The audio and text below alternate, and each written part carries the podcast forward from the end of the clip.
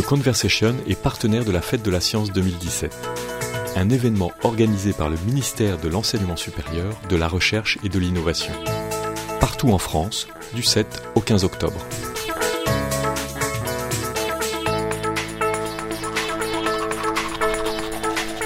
Idées reçues. Fermer le robinet quand on se brosse les dents est écolo. Oui, c'est écolo, c'est toujours bien d'essayer de conserver l'eau. Ceci dit, c'est pas très efficace. Cette eau n'est pas perdue puisqu'elle est recyclée, elle est restituée au ruisseau ou à la rivière en passant par la station d'épuration, donc elle est remise en circulation.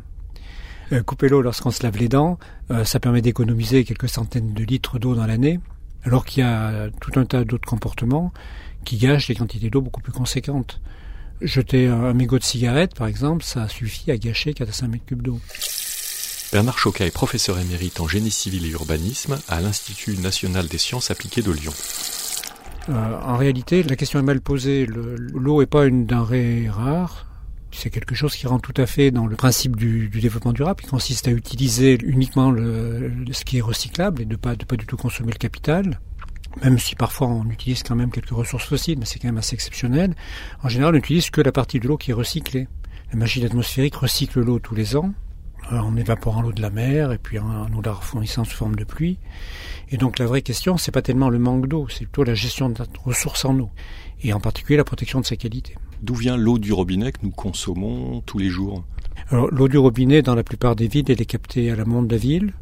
En général d'ailleurs dans une nappe phréatique, donc c'est de l'eau de source au sens un peu strict, et ensuite traitée de façon plus ou moins approfondie selon sa qualité, enfin la qualité de la ressource, et dans le prix que l'on paye pour l'eau qui est distribuée, donc c'est le prix du service, c'est pas le prix de l'eau, on paye pas l'eau en fait, hein.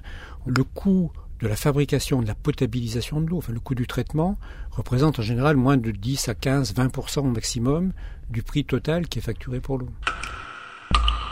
Que deviennent les eaux que nous utilisons tous les jours, eau de vaisselle, eau de bain, chasse d'eau, toute cette eau va où et devient quoi ? Alors, elle est récupérée par le réseau d'assainissement, elle va dans une station d'épuration où elle est traitée. Alors, ce qui est important de savoir, c'est que ce que traite une station d'épuration, c'est essentiellement la pollution dite organique. Par contre, beaucoup de micropolluants, eux, ne sont pas épurés, ne sont pas traités par la station d'épuration. En particulier les médicaments que les gens peuvent rejeter dans leur chasse d'eau ou dans leur lavabo, ou les produits toxiques issus de travaux de peinture ou de nettoyage d'hiver qu'ils peuvent faire dans leur maison. Et là aussi, le vocabulaire n'est pas neutre. On parle de tout à l'égout. On peut tout mettre à l'égout. En réalité, tous ces polluants inorganiques, souvent toxiques, ne sont que très mal épurés par les stations d'épuration et donc se retrouvent dans les rivières. Donc là aussi, cette méconnaissance de ce cycle de l'eau entraîne des comportements qui sont inadaptés. On pense qu'on peut tout mettre dans une chasse d'eau ou dans les toilettes, alors que c'est loin d'être le cas. D'une part, on pollue les rivières, et d'autre part, on perturbe le fonctionnement de stations d'épuration. Parce qu'une station d'épuration, c'est rien d'autre que la mise en œuvre d'un procédé naturel de biodégradation par des bactéries, dans la plupart des cas. Et donc, si on met des produits toxiques, on porte atteinte à la santé, à la vitalité des bactéries, donc on diminue l'efficacité de la station. Et c'est vrai que c'est très ambigu parce qu'on parle souvent de petits cycles de l'eau, en particulier dans les salles professionnelles. Et en réalité, c'est pas un cycle. Moi, j'appelle ça une parenthèse urbaine de l'eau. Mais l'eau qui circule en ville, c'est la même que l'eau qui circule dans les champs. L'eau des villes et l'eau des gens, c'est la même. Et penser que l'eau des villes est unique, elle est recyclée en permanence, qu'on fabrique l'eau potable à partir des eaux usées, ça aussi, c'est une idée fausse qui est très dommageable parce que du coup, les gens ne font pas le lien entre la qualité de l'eau des rivières et puis la qualité de l'eau qu'ils boivent au robinet. Donc si l'eau du robinet est traitée avant consommation, ça veut dire qu'il n'y a pas une seule eau du robinet, il y a des eaux du robinet qui ont des qualités diverses selon les villes où on habite. C'est vrai que selon la chance que l'on a d'habiter dans une ville où la ressource est de bonne qualité ou de mauvaise qualité, on va boire une eau qui va être plus ou moins traitée. C'est surtout dans les grandes villes d'ailleurs que l'eau est traitée de façon plus importante. Mais dans beaucoup d'endroits, l'eau est simplement un petit peu chlorée avant utilisation.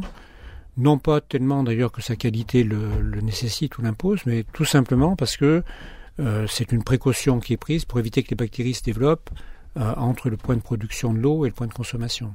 Donc l'eau qu'on boit au robinet a exactement les mêmes caractéristiques que l'eau qui est dite eau de source, qui est distribuée dans des bouteilles en plastique. les modes de contrôle et les exigences de qualité sont strictement les mêmes, et donc il n'y a absolument aucune différence entre les deux ressources. Aucune différence à tout point de vue ? Alors il peut y en avoir au niveau du goût. C'est vrai qu'à certains endroits, l'eau, pour des raisons diverses d'ailleurs, peut avoir un goût ou une odeur qui est plus ou moins marquée. Ceci dit, ce qui est souvent reproché à l'eau du robinet, c'est l'odeur de chlore. Mais cette odeur-là, c'est une odeur qui est imposée, je dirais, par l'état d'urgence, en particulier pour éviter des attentats qui viendraient à polluer l'eau. Mais c'est quelque chose qui se dissipe très vite. C'est-à-dire que si on carafe l'eau, on la garde pendant quelques heures dans une carafe ou dans une bouteille avant de la boire, cette odeur s'est totalement évacuée. Et donc l'eau a des qualités gustatives qui sont souvent excellentes. Est-ce que l'eau en bouteille subit un traitement avant d'être mise en bouteille ? Alors ça dépend lesquelles. Il y a différentes catégories d'eau en bouteille. Il y a les eaux minérales qui, elles, sont obligatoirement des eaux de source non traitées parce qu'elles ont des propriétés supposées médicales, donc en tout cas qui ont été attestées par des études médicales. Qui d'ailleurs, de façon très curieuse, dans beaucoup de situations ne serait pas potable. C'est-à-dire qu'on a des excès pour certains sels minéraux qui justifient qu'elles soient efficaces pour soigner certaines pathologies. Et puis toutes les autres eaux, elles peuvent aussi bien être traitées que non traitées. Alors si elles ne sont pas traitées, c'est en général précisé sur la bouteille et à titre d'information de publicité. Mais lorsqu'elles sont traitées, ce n'est pas indiqué. Et les types de traitements qu'elles ont, c'est les mêmes que celles qu'on peut avoir pour l'eau du robinet. Pourquoi, en France, il y a une réticence de plus en plus grande à boire l'eau du robinet ? Je crois qu'il y a des gens qui font de très bonnes publicités pour que ça se passe de cette façon. Je pense que c'est aussi simple que ça, en fait. Il y a eu à un moment donné une publicité qui a vraiment rendu un peu fou de colère, de rage, les professionnels de l'eau. C'était une image de toilette qui était une chasse d'eau qui était tirée en disant « Est-ce que vous boiriez cette eau-là ?» Je trouve que c'est tout à fait détestable comme image. Moi, j'ai rien contre l'eau en bouteille, j'en bois parfois, parce qu'elle a sa place sur le marché. Mais à l'intérieur d'une maison ou d'un immeuble, on devrait boire systématiquement de l'eau du robinet. Il n'y a aucune raison particulière de boire de l'eau en bouteille. Au Méli-Mélo, une projection de film sur les idées reçues sur l'eau présentée par Bernard Chocat dans le cadre de la Fête de la Science, le 14 octobre à 14h30 au campus de la Doua à Villeurbanne. Retrouvez toutes les informations sur la Fête de la Science sur le site de The Conversation et sur le site de la Fête de la Science.